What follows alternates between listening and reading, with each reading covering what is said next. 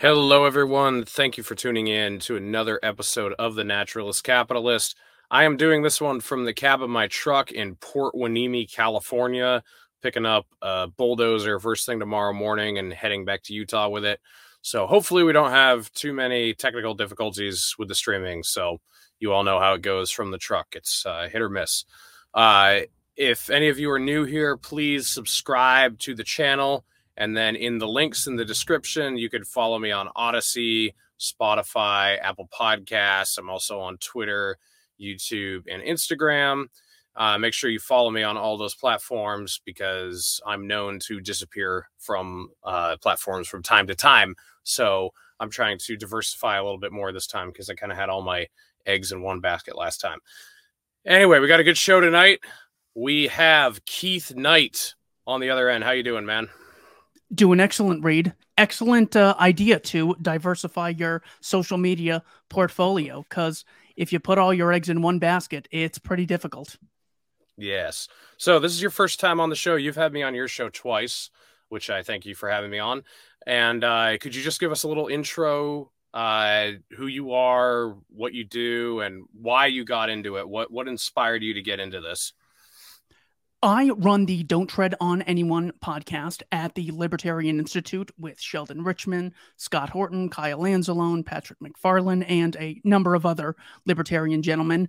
Basically, I am all about uh, changing the way people think about uh, decriminalizing capitalist acts between consenting adults. If I really had to narrow it down, I would say that's probably my biggest issue for the same reason I believe in uh, freedom for people to choose their religion or freedom of speech. I believe in freedom for commercial interactions. It's uh, not only the most moral thing, but uh, allows the most amount of people to increase their uh, net wealth. So I think it's so vitally important that these kind of ideas more or less defeat the ideas of statism, of coercion. So I started the podcast just so I could stop repeating myself and just link people to things instead of me having to constantly say the same thing again and again. And I had planned on only doing a few episodes. That's why my first episodes don't even have a microphone. I thought I'd be done real quick. And then here I am, probably like 700 videos later. um, I'm not sure if that YouTube count is correct, but it says 765, so maybe it's uh, maybe it's accurate. But yeah, uh, my uh, most popular videos are titled "Propaganda Analysis," where I'll go through an article and try and uh, decipher it. Uh, we also talk about history, politics. I do a lot of interviews. That is uh, more or less how I got here and what the show's about. Sweet. So tonight we're going to be talking about Yemen. And I don't know enough about Yemen. I certainly know a lot more than the average person, but it's still not enough. So I wanted to have someone on who actually really knows what he's talking about. And I, I know you did a speech in uh, Phoenix recently, and we'll be kind of touching on that uh, throughout this episode. We'll be looking at your notes that you had uh, from that speech. So I'm just going to give the basic outline of what what I understand. So uh, we we thought that after the Iraq War that somehow, with a Shiite majority country, even though it was ruled by a Sunni minority, that they wouldn't choose a Shiite government after we overthrew their Sunni government. And then they obviously chose a Shiite government anyway, uh, which basically aligned the country with Iran. And then also, Obama got into the Iran deal with Iran. So Saudi Arabia was basically like, what the fuck? You know, you're supposed to be our friends and you're helping the Iranians. And so then they kind of twisted Obama's arm and he said, All right, fine, I'll help you genocide the Houthis in Yemen. And we've basically been helping him ever since, I think that's 2014, correct? That was in uh, 2015. Uh, uh, 2015. I will. Uh, uh, uh, I'll go over it in detail in my notes. But yeah, I guess the Saudis are just the jealous ex-boyfriend of the Middle East. Who, I mean, y- you can't even talk to Iran without them get- getting upset. So, um, yeah, basically the the original justification for intervention in Yemen you can read about in Barack Obama's book, A Promised Land. He says I thought about what John Brennan and FBI Director Robert Mueller had told me in briefings on the shooting, Fort Hood. Hassan, a US born Muslim with a troubling record of erratic behavior, appeared to have been radicalized over the internet. In particular, he'd been inspired by and repeatedly sent emails to a charismatic Yemeni American cleric named Anwar al Awlaki, who had a broad international following and was believed to be the leading figure in Al Qaeda's increasingly active branch in Yemen. He then goes on to say, when it came to repatriation for people in Gitmo. For instance, many low levels detainees came from countries that didn't have the capacity to safely handle their return. In fact, the largest contingent, 99 men, was from Yemen, a dirt poor country with a barely functioning government, deep tribal conflicts, and the single most active Al Qaeda chapter outside Pakistan's federally administered tribal areas. So, here is Obama's original justification for going into Yemen. We're going into Yemen to fight AQAP, Al Qaeda in the Arabian Peninsula. This is an organization that is responsible for killing uh, 17 sailors in 2000 uh, on a uh, Yemeni harbor. It's referred to as the USS Cole bombing, uh, was a suicide attack in the year uh, 2000. So, in response to that drone program, you have a CIA uh, officer, John Kiriakou, uh, commenting on this uh, th- this operation, and this is what the CIA said with regard to the drone operation. Well, the truth of the matter is that the drone program is probably the most potent recruiting tool that foreign terrorist groups have. I can tell you that I have interrogated dozens of Al Qaeda fighters in my CIA years, and to a man, they all said that they had no beef with the United States.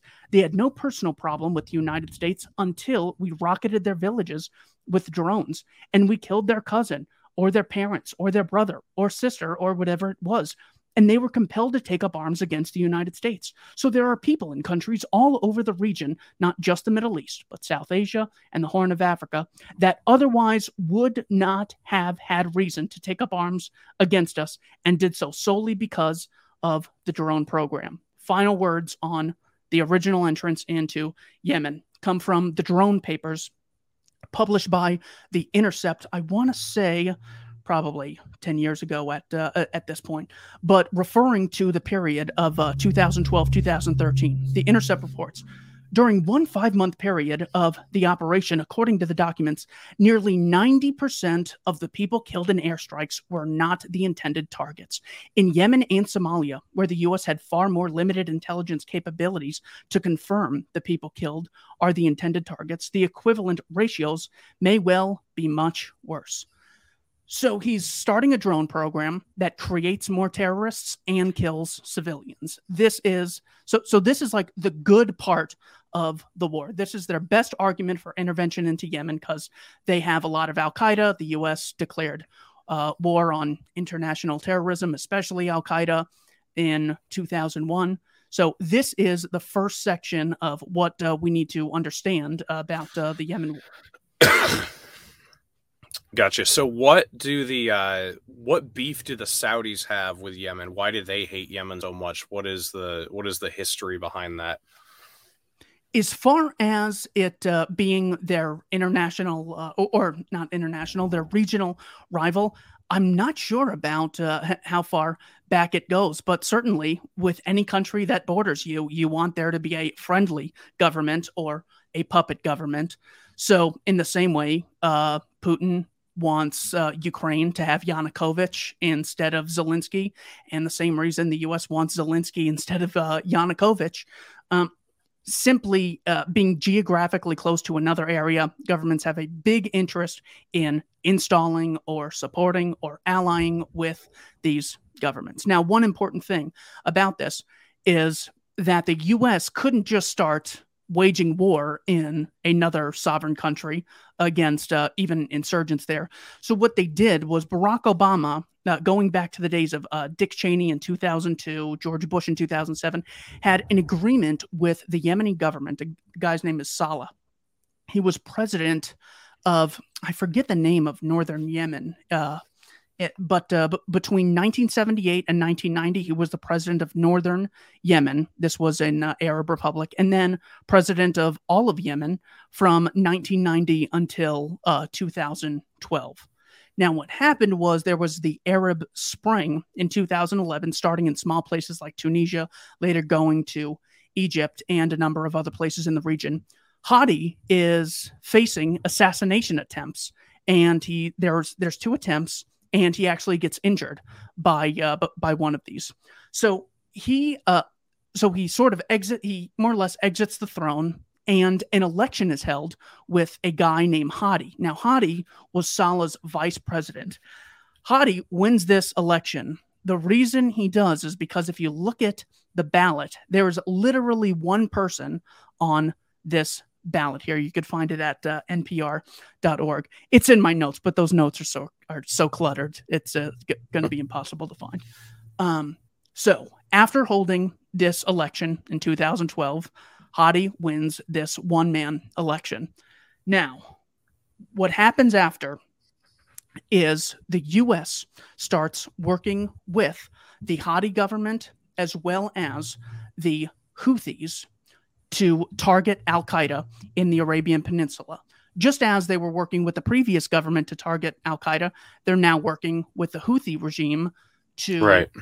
uh, to more or less uh, to target uh, people in here. Now, uh, so just to clarify, this is referencing what you just read off your notes. At this time, this is why we're intervening. We're on the side of the Houthis against Al Qaeda at this point, correct? Correct. Um, now, uh, when you say at this point, uh, yeah. temporarily, the U.S. Yeah. allied with it, it, goes back and forth so much. Temporarily, they allied with the Houthis. Here is right. the justification for that. I, I do want to pull up this quote because it's from Lloyd Austin. It was just so telling that this is how they more or less talk about things. Okay, uh, y- you can more or less uh, get, uh, get, get rid of that. Um, okay, we don't. I'll, I'll, I'll, I'll, just go by my hand. Uh, okay. According to the Wall Street Journal, the military had no problem with the Houthis and was instead happy to have motivated enemies of Al Qaeda to work with in Yemen. So now at this point, after Hadi is not able to retain power, Hadi wages war against the Houthis, and the Houthis respond and take over the capital. So now the Houthis are calling the shots in Yemen. The U.S. now is allied with the Houthis. Here's uh, Lloyd Austin, uh, who was uh, commander uh, of Central Command at the time. The Wall Street Journal says the U.S. has formed ties with Houthi rebels who seize control of Yemen's capital. White House officials and rebel commanders said in the clearest indication of a shift in the U.S. approach there as it seeks to maintain its fight against a key branch of Al Qaeda. You also have uh, the then Deputy Secretary of Defense of Intelligence, Michael Vickers. Uh, he was speaking to the Atlantic Council. He said, Senior U.S. intelligence uh, official, I'm sorry, this is uh, from a, a summary of the Atlantic Council official Michael Vickers said January 21st that the United States is continuing attacks on Al Qaeda in the Arabian Peninsula, AQAP, despite ongoing violence in the Yemeni capital, Sana'a, and has an intelligence relationship with the Houthi insurgent group that has seized much of the capital since September. Vickers, in response to a question from Al Monitor, stated the Houthis are anti Al Qaeda and we've been able to continue some of our counterterrorism operations against Al Qaeda in the past months. So we have two very reliable sources saying that the U.S. is now working with the Houthis. Then comes um, 2015. Yes, I guess we can move uh, move up to there. Here is the Atlantic. It's important because when you see that this is rec- recorded on these mainstream outlets that have wide respect, it's just mind blowing that it still hasn't gotten more attention. So, since 2015, Saudi Arabia has targeted Yemen's Shia Houthi militias and their allies, loyalists of former President Saleh, who two years ago seized the Yemeni capital, Sana'a, by force. Several months later, they drove the Saudi backed president Hadi into exile when Saudi King Salman announced the intervention in Yemen, an intervention the kingdom has painted as a proxy war with Iran, its regional foe. the White House immediately authorized a support package that included intelligence sharing and logistical support for military operations. That package has seen the United States deliver more than 40 million pounds of fuel to Saudi jets over the past 18 months. According to U.S. Central Command, the Saudis would be crippled without direct U.S. military assistance, particularly aerial refueling, which continues unabated. So we explicitly have not only the US working with the Houthis, them switching sides against the Houthis, now working with the Saudis, because this new prince wanted to do what is commonly referred to as um, a situation of strength, where a government thinks they can have an easy win and win a lot of approval. This is what Waco was for with the ATF. They thought they could go in, bring all these kids out, and say, look at all the kids we saved. So yeah. governments are constantly picking on tiny little targets just to show how strong they are to increase their legitimacy in sometimes it's also referred to as a show of force. Anything on that uh, before I move on? Yeah, so the only comment I have is we already had practiced this in 2006 when we uh, had fought Al Qaeda in Iraq and then decided in 2006 to basically start supporting them. Um, so I guess we're uh, we were already we were already at a we'd already given this a dry run. So I guess we were just trying it again in Yemen. It, it, it's unbelievable. It, it's like they they just never learn. They didn't say, um, "All right, who's been wrong about the Middle Eastern wars? Let's get them out." All right, uh, who was calling this Ukrainian uh, crisis years ago? Well, the CIA director William Burns is certainly one of them. But guys like John J. Mearsheimer uh, in 2014 called called this entire thing. I don't. It, I shouldn't have gotten into Ukraine. But the point is, is that they face no incentive, and governments tend to attract the most evil people who didn't even care in the first place. They go, "We didn't learn. All right, well then we just need more funding so we can learn better." It, it's it's so vitally important to realize that the state is the health of war, just as war is the health of the state. If there's a group you can't opt out of funding, and very often gets to conscript people against their will, there's going to be a lot more war than if you have to voluntarily fund it. There's no moral double standard for the state in the minds of the masses. You're just really asking for this to to always continue. So that I guess is the heart of the issue. Now, what matters is what motivated the Obama government to see this as uh, something they should uh, get into. Here is an explanation from two former Obama administration officials, Robert Malley and uh, Stephen Pomper.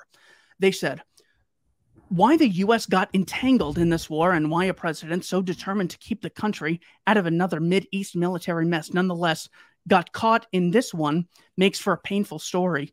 In March 2015, Saudi Arabia came to the U.S. with a request for support in a campaign it vowed to conduct regardless after that, and although events took place a mere four years ago, memories blur.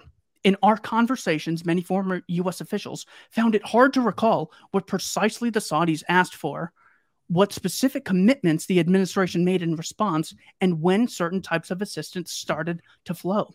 Some, including one of us who attended the deliberations, recall a deeply ambivalent president who green lighted U.S. support but insisted to be confined to the defense of Saudi territory and not extended to the war against the Houthis. Others don't recall hearing about that instruction and struggle to reconcile it with what the U.S. actually did during the war, including refueling coalition sorties and replenishing weapons stocks they go on to say um, that government has been toppled by an insurgent group, the Houthis, although the extent of its ties to Iran was debatable and debated, their existence was indisputable. That's how you know they're lying when they say we know this for sure and don't uh, and don't cite uh, any evidence. Arab uprisings, even more so, it's negotiations over a nuclear deal with Tehran. So that is the, uh, th- that is the general justification.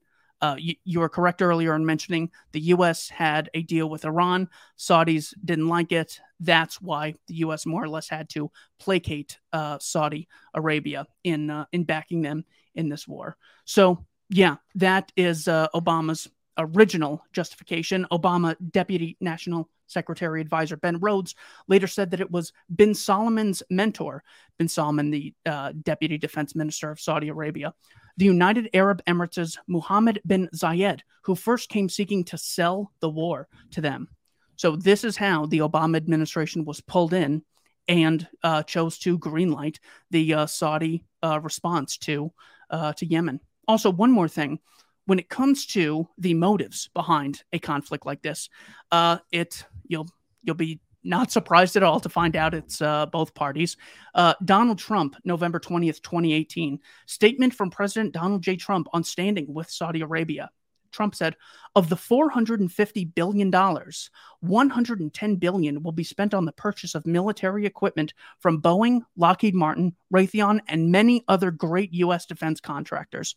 So this is explicitly a war for the military industrial complex to sell weapons to the Saudis, even though they are in a mass murder campaign in Yemen. Uh, anything on that?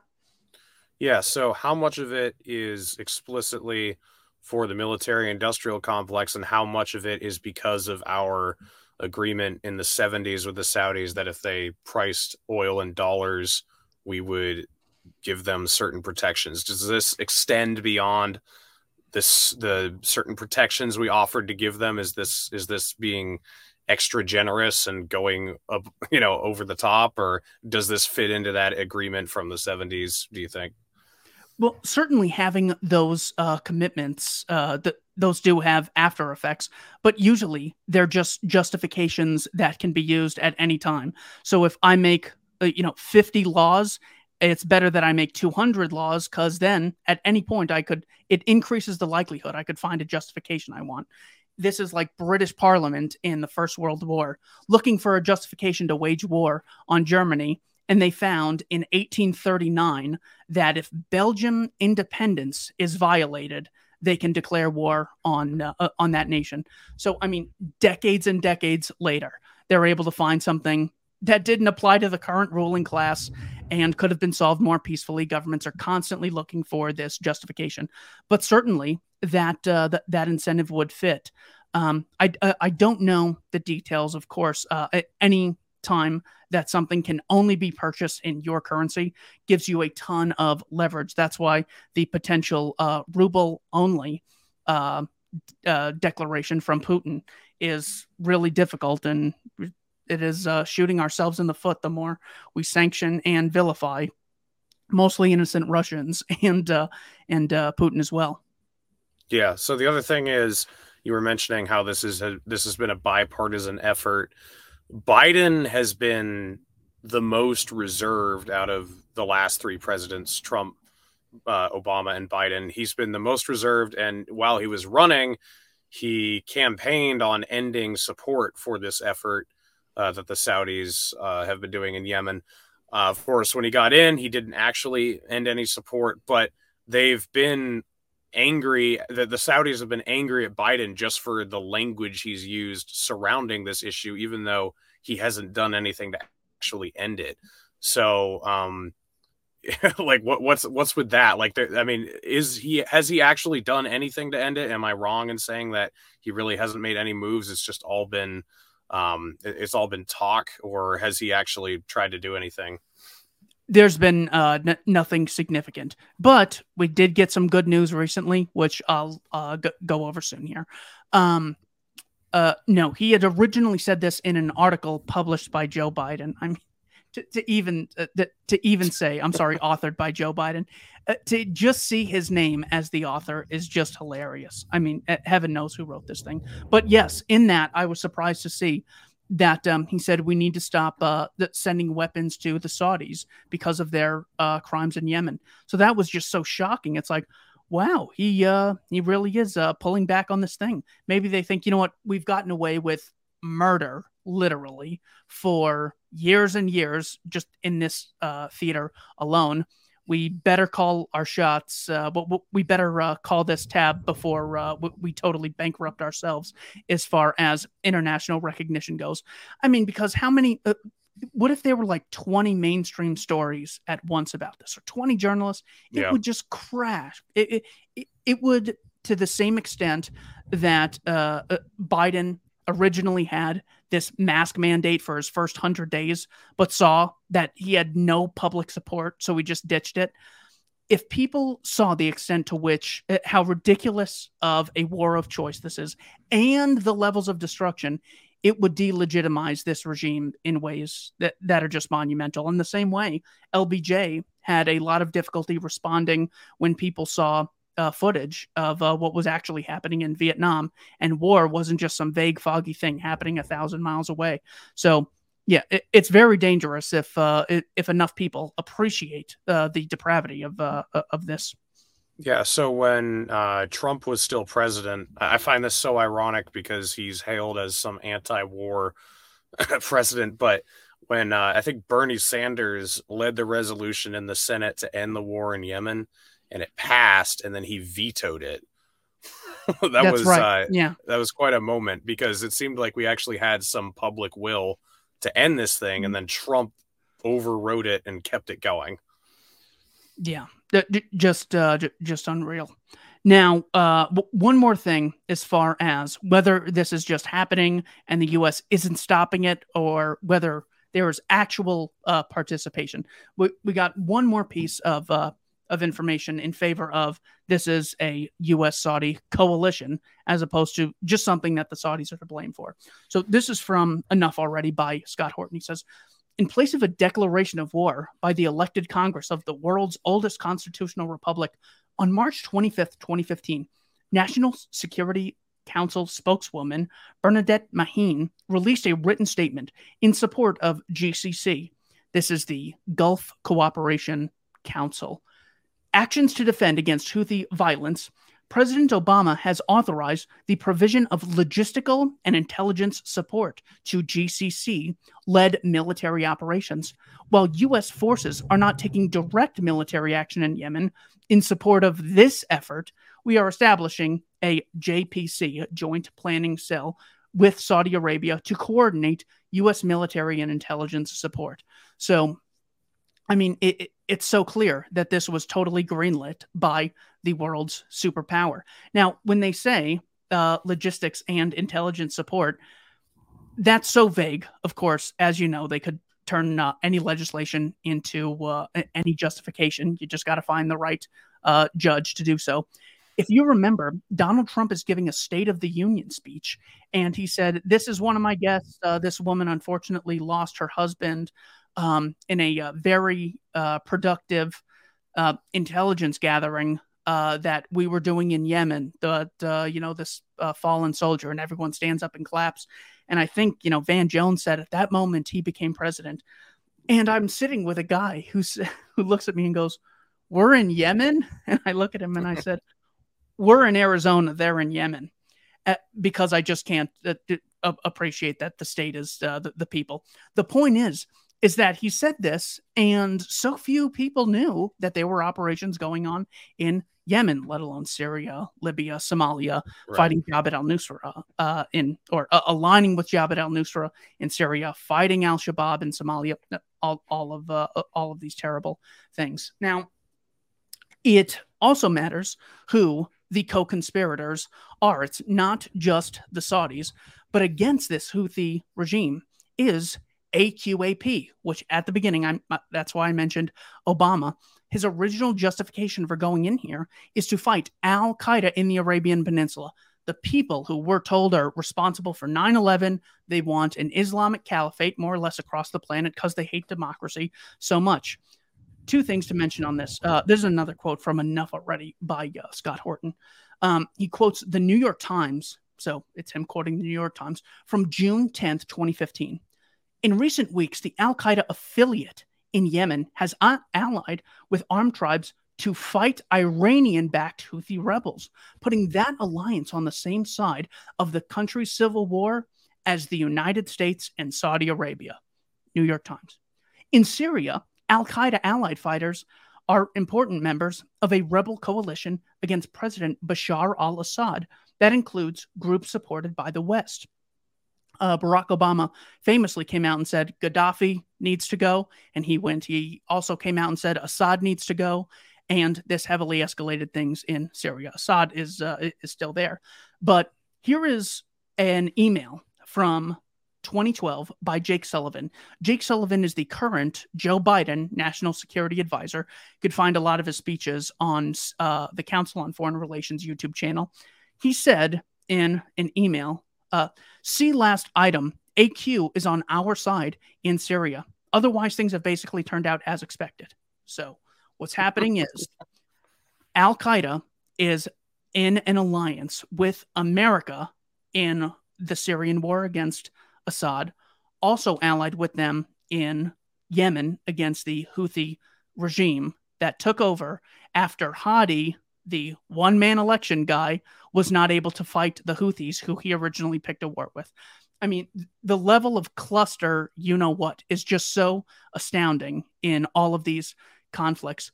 But the fact that they're allied with Al Qaeda, I mean, if you would have told someone this September 12th of 2001, they they would have been so shocked that they wouldn't even know what you're saying. So this it's so evil and it's so inexcusable and all of the excuses of well um you know well sometimes they got to keep secrets from us it's for the greater good you have to explain why they constantly lie relentlessly if it's so good surely we could not only fund it voluntarily, but they could just tell us the truth about it. Hey, we're doing this yeah. really good thing. Don't you love us? So, um, yeah. So, uh, any uh, anything on that? I think I got only a, a uh, few more things. I, I don't mean to beat this dead horse, but heavens, it's just so incredible that they're getting away yeah. with this mass murder while I still hear about January 6th from Stephen Colbert to this day. Well, it, it, what's amazing is, you know, the the big bad boogeymen in the U.S. the the United States recent history has been the Nazis, the Soviets, and Islamic extremists, and we've armed all of them, you know, to fight against each other. It's just it's just kind of insane, and uh, they just try to convince us that every time they arm somebody, they're moderate. So these are the moderate Nazis in Ukraine. They're the moderate rebels in Syria. Uh, you know, the the Saudis are actually better than the rest of these countries surrounding them. They're you know I don't I don't think any you know the the difference between like um trying to crack the the idea of unconditional funding for Israel is a little harder because Israel in a lot of ways its culture is more westernized where Saudi Arabia just isn't. Like I don't I don't think any average American if you ask them you know, what do you think about Saudi Arabia? Some of them might be like, well, we get oil from them, but I don't think anyone would think that they're a moral country or that their culture is moderate in any way. Would you agree with that? Do you think that they're not very popular to the average American? Yeah, certainly not. I mean, they're they're a monarchy, and I'm told monarchy is just so terrible to the point where uh, democracy is worth violently enforcing. Um, so yeah, certainly a lot of uh, people. But then again, look at the incentive. If the average person finds out a ton about Saudi Arabia and a ton about politics. They get a one in a hundred million vote to determine who the president is. And whether you have a Democrat or Republican, they're still giving money to the Saudis, justifying the crimes of the Israelis. They're justifying the NSA spying apparatus. They're still bad on Social Security. They still engage in economic regulation. So you yourself would have to bear the opportunity cost of less time with family, less time doing things you love, less time at work, less time relaxing, and dedicate yourself to learning about all of this just so you could get a one in 100 million vote to determine who the president is. And most of them lie about what they run on. So it's, it's almost not even worth it. That's why it's so important to recognize yes, this is bad, and there's a solution called voluntarism and libertarianism because I mean it's it, it is Scott's first book is called Fool's Errand, talking about uh, Afghanistan, which we also sell at uh, the Libertarian Institute. But think of the fool's errand of getting so many people involved in something, having them bear a huge cost just so they can have a one in a hundred million vote. It, it that is actual utopianism, the thing they always criticize us for. They are the ultimate utopians if uh, if they believe that. Yeah. I I only got uh, a couple more things on this. So uh, now, as far as the number of people killed and the terrible devastation this humanitarian crisis is causing, the the Saudi and United Arab Emirates approach to this is to engage in, uh, I guess you could call it civilian warfare, but uh, one of the uh, approaches is to make these the civilians, which is good news in the sense that um, they realize that civilians have, you know, the power of public opinion behind them, and they can stop recognizing a regime. They intentionally punish these civilians in hopes that the civilians will get so angry, so fed up with their regime that they then violently overthrow their regime. So, uh, conservatives who are terrified of getting called racist are telling people to take up guns and violently overthrow a government and get shot at.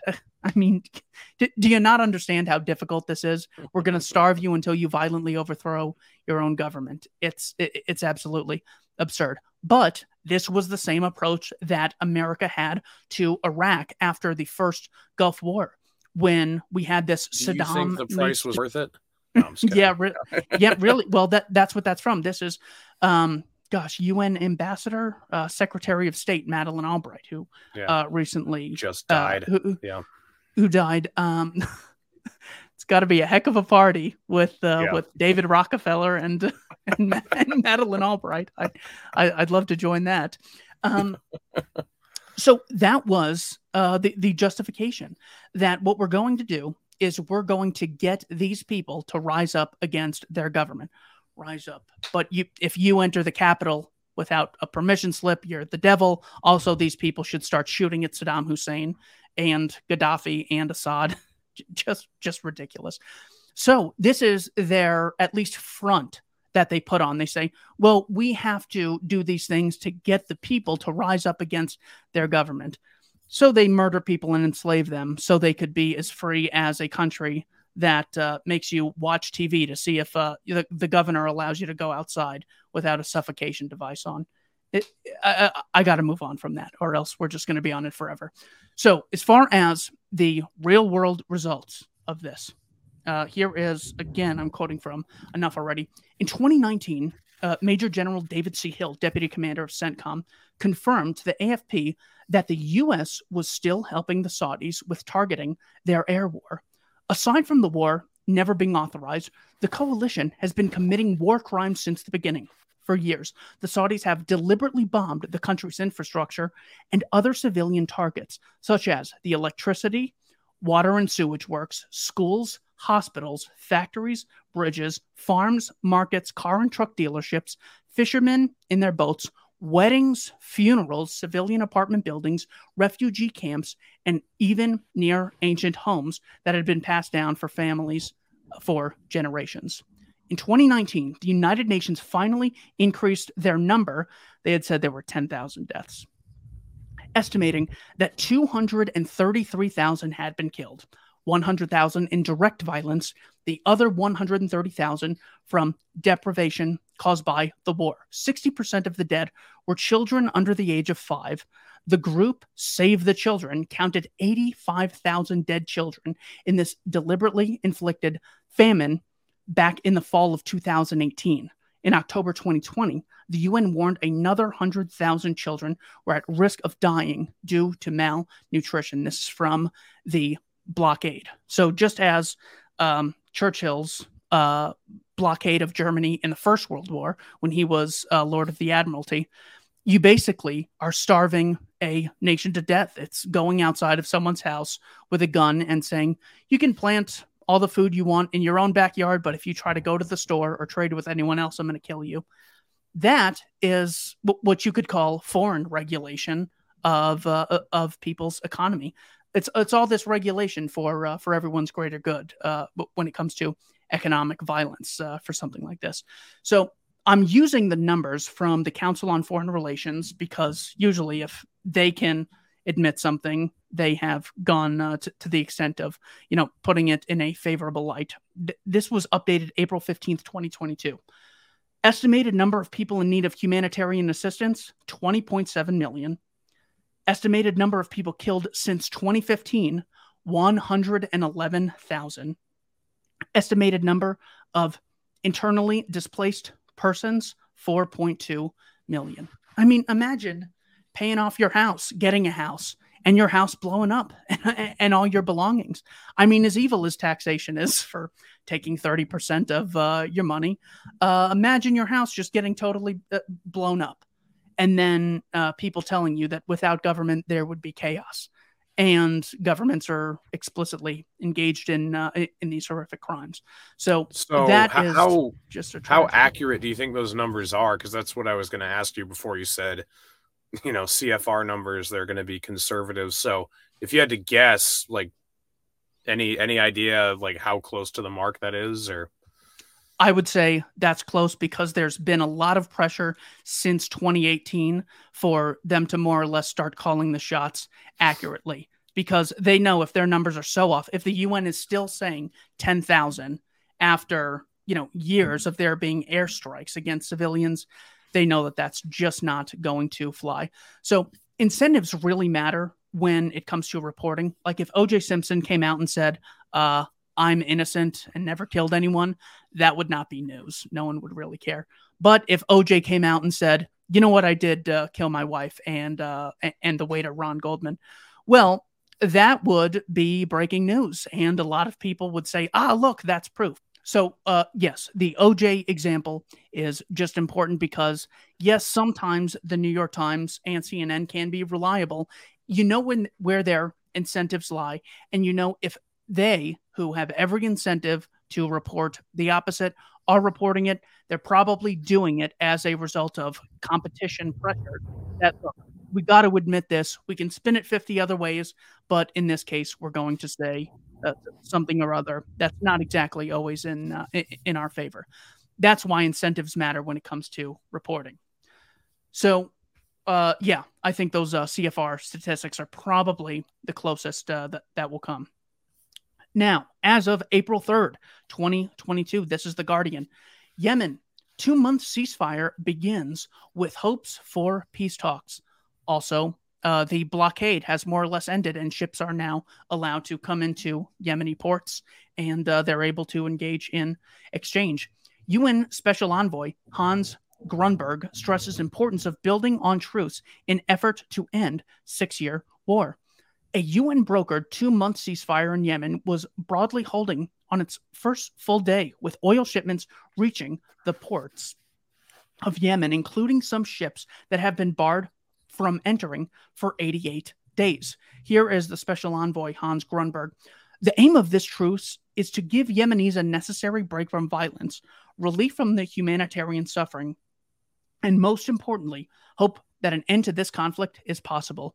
The terms of the truce include facilitating the entry of 18 fuel, fuel ships into the ports of Hodeida, H O D E I D A, and allowing two commercial flights a week to and from Sanaa's airport, Sanaa's the capital of Yemen, uh, to predetermined destinations. So it's not a total ANCAP victory, but it's a move in the right direction. The terms also include convening a meeting between the parties to agree on opening roads in the city of Taiz, T A I Z, and elsewhere to improve civilians' freedom of movement inside Yemen. So we got two months of a ceasefire potential peace talks. That is the latest. And did I say the date on that? April 3rd, 2022. Um, so, yeah, that's uh, where things are standing now. So, does this give us any type of reconsideration to think if we're going to keep supporting this now that, you know, it seems like the Saudis have had enough of us and Biden has gestured that he wants to end this without doing anything. Does this ceasefire give us an opportunity to finally stop supporting the Saudis in Yemen? Or what do you think this is going to yield? Just a two month ceasefire and then it's going to be over? What, what do you what do you expect to happen? I'm hoping it'll end. I think it'll just be so difficult to go back to things just because of the, uh, the their inability to uh, have the victory of putting Hadi back on the throne. This is the guy who was installed with the one man election after Saleh was assassinated and left, and then waged war with the Houthis. Uh, the fact that he is never getting back on. Oh, and by the way, an interesting follow up Saleh, the original guy who left, he allied with the Houthis to take back the capital, I certainly hope I had made that clear earlier because this is quite difficult to uh, reiterate with uh, with names that are uh, hard to remember. Uh, he then tried to end this conflict by uh, having a meeting with the Saudis in 2017. The Houthis found out about this and then killed him and then took a picture and posted it online. You can find it. I think I just saw it the other day. I think it was, uh, it should be citation 71 on the Wikipedia page for uh, Saleh, president of Yemen. You can actually click there and see this uh, image. That's pretty. That's pretty crazy to think this guy had been president uh, in some sort of another uh, from 1978 until uh, 2012, and and then he allies with a group against his former vice president, tries to broker a peace deal with the Saudis, and the Houthis kill him. Just unbelievable. So, as far as whether this will be successful, it's such a great opportunity for them to just pretend like this never happened. Um, right. Just because, I mean, it, it you want to take your victory and leave, and victory in this case, since it's not going to be uh, Hadi back on the throne, it has to be something like no one goes to jail for war crimes or and the the reason that the only reason that would get enough public attention would be if Russia and China and Belarus come together and just start grilling America for its Yemen war to distract from uh, Russian war crimes in Ukraine while the Ukrainians distract from Ukrainian war crimes against the people in the Donbass area, the Russian separatists. So, if there is just an agreement between other powers that this is going to get a lot of light, it, there, there's just so little reward to keep this thing going that what once they thought was going to be, just as Bill Kristol uh, went on C SPAN and confidently said, Well, this war in Iraq is not going to be like Vietnam. This is a war that's going to last two months. They really want these things to be we we came, we saw, he died. That is what Hillary Clinton said about Gaddafi in Libya. And it's so important because that captures exactly what the situation of strength is supposed to do. It's supposed to increase legitimacy in the minds of the masses of this regime. Hey, when they want something, they get it done. That's the important thing. Um, so yeah, this would be a perfect way to say we didn't really do that, or our hand was kind of forced, or it was just because Iran, uh, you know, and and Iran wants nukes, and they're now backing all these terrorists, the Hezbollah, the Houthis, allegedly. Um, so now would be a great time for them to more or less uh, just placate them uh, th- themselves and say that it was uh, much to do about nothing and the bad things that happened were just because Iran uh, staged a coup through the Houthis. So I'm certainly hoping so. Now's a good time to walk away.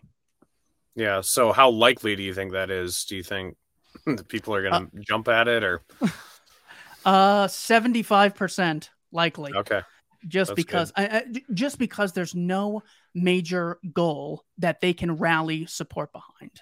Um, if there was something that, if there was some prize that they could have that would keep people's emotions going, uh, then then you'd be able to do it. But just like I mean, Nixon uh, coming in uh, under Vietnam, you just got to find your opportunity to get out. You got to find enough of a distraction. You got to make a huge exit. And yeah, well, look at. Uh, uh, I would not have thought that uh, the Bagram Air Force uh, base or uh, that uh, airport in Afghanistan would ever see U.S. troops leave. But sure enough, there is that uh, th- that video of them exiting, and it was just unbelievable. And then you see Biden going through with uh, making Ukraine a NATO member state in all but name. Trump is giving him javelins. Um, it's in their constitution to join NATO. Biden and Lloyd Austin explicitly give uh, arms to Ukraine after helping stage a coup in 2014 against Yanukovych. So it's very possible that not because they're so nice, but they either don't want to lose public support or they're doing it because they want to allocate their scarce ability to convince people to support things towards other uh, t- towards other areas.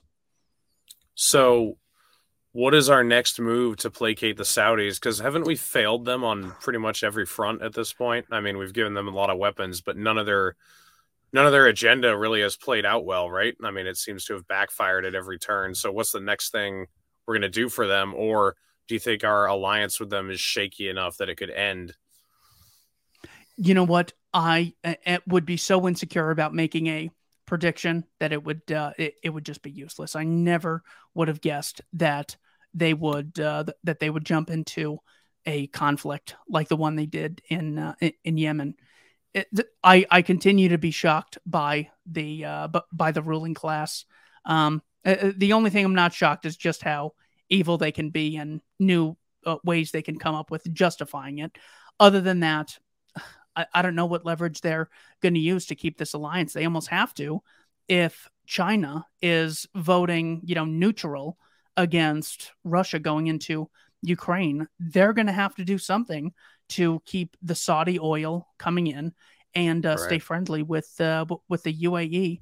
I can't imagine if there's any African countries or, but I mean, gosh, Brazil. I, I heard they were even looking at, uh, at trading with Venezuela um, to uh, get more oil to compensate for cutoffs from Russia.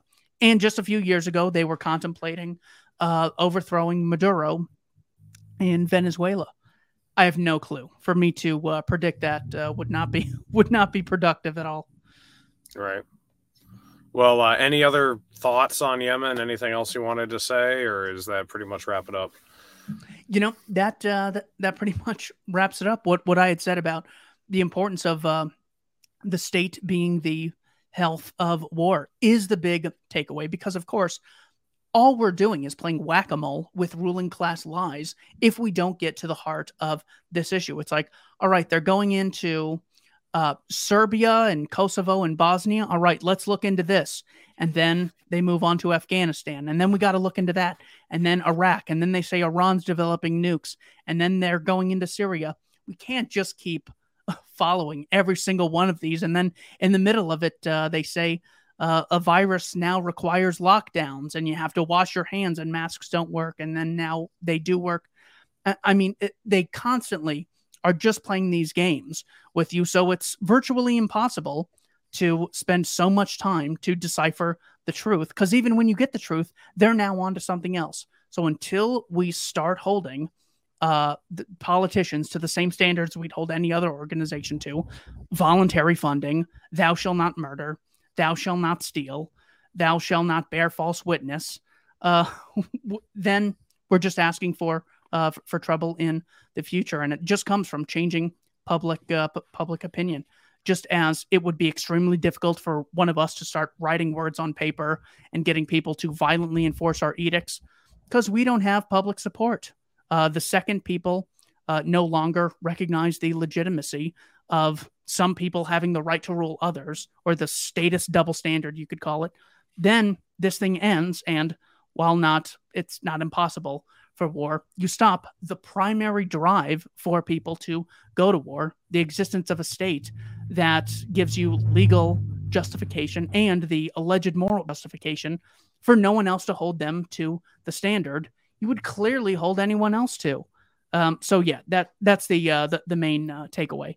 Um, if uh, anyone wants uh, more information on this, they could check out the Libertarian Institute. The search engine uh, has a lot of material. You can enter Syria, Yemen. Check out our news roundup by gentlemen like uh, Kyle Anzalone. We got tons of material there.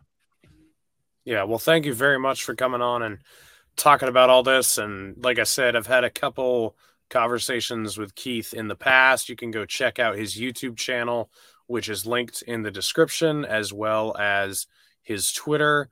Is there anywhere else you want people to follow you or any interesting projects you got coming up? Odysee.com, most importantly. Yes. Uh, just because I'm at, uh, I guess that strikes actually get removed after 90 days on YouTube. But um, I had had a video that was on private it was a discussion with James Perloff on COVID and lockdowns and their effectiveness. And that was uh, removed. The algorithm just took it down and gave me a strike. And then I had had another strike for summarizing Phil Magness's work on uh, COVID from the American Institute for Economic Research. So, yes, Odysee.com, please. All right. Well, thanks, Keith. We will certainly do this again. I enjoy your content. Uh, and thanks for coming on. Peace, brother.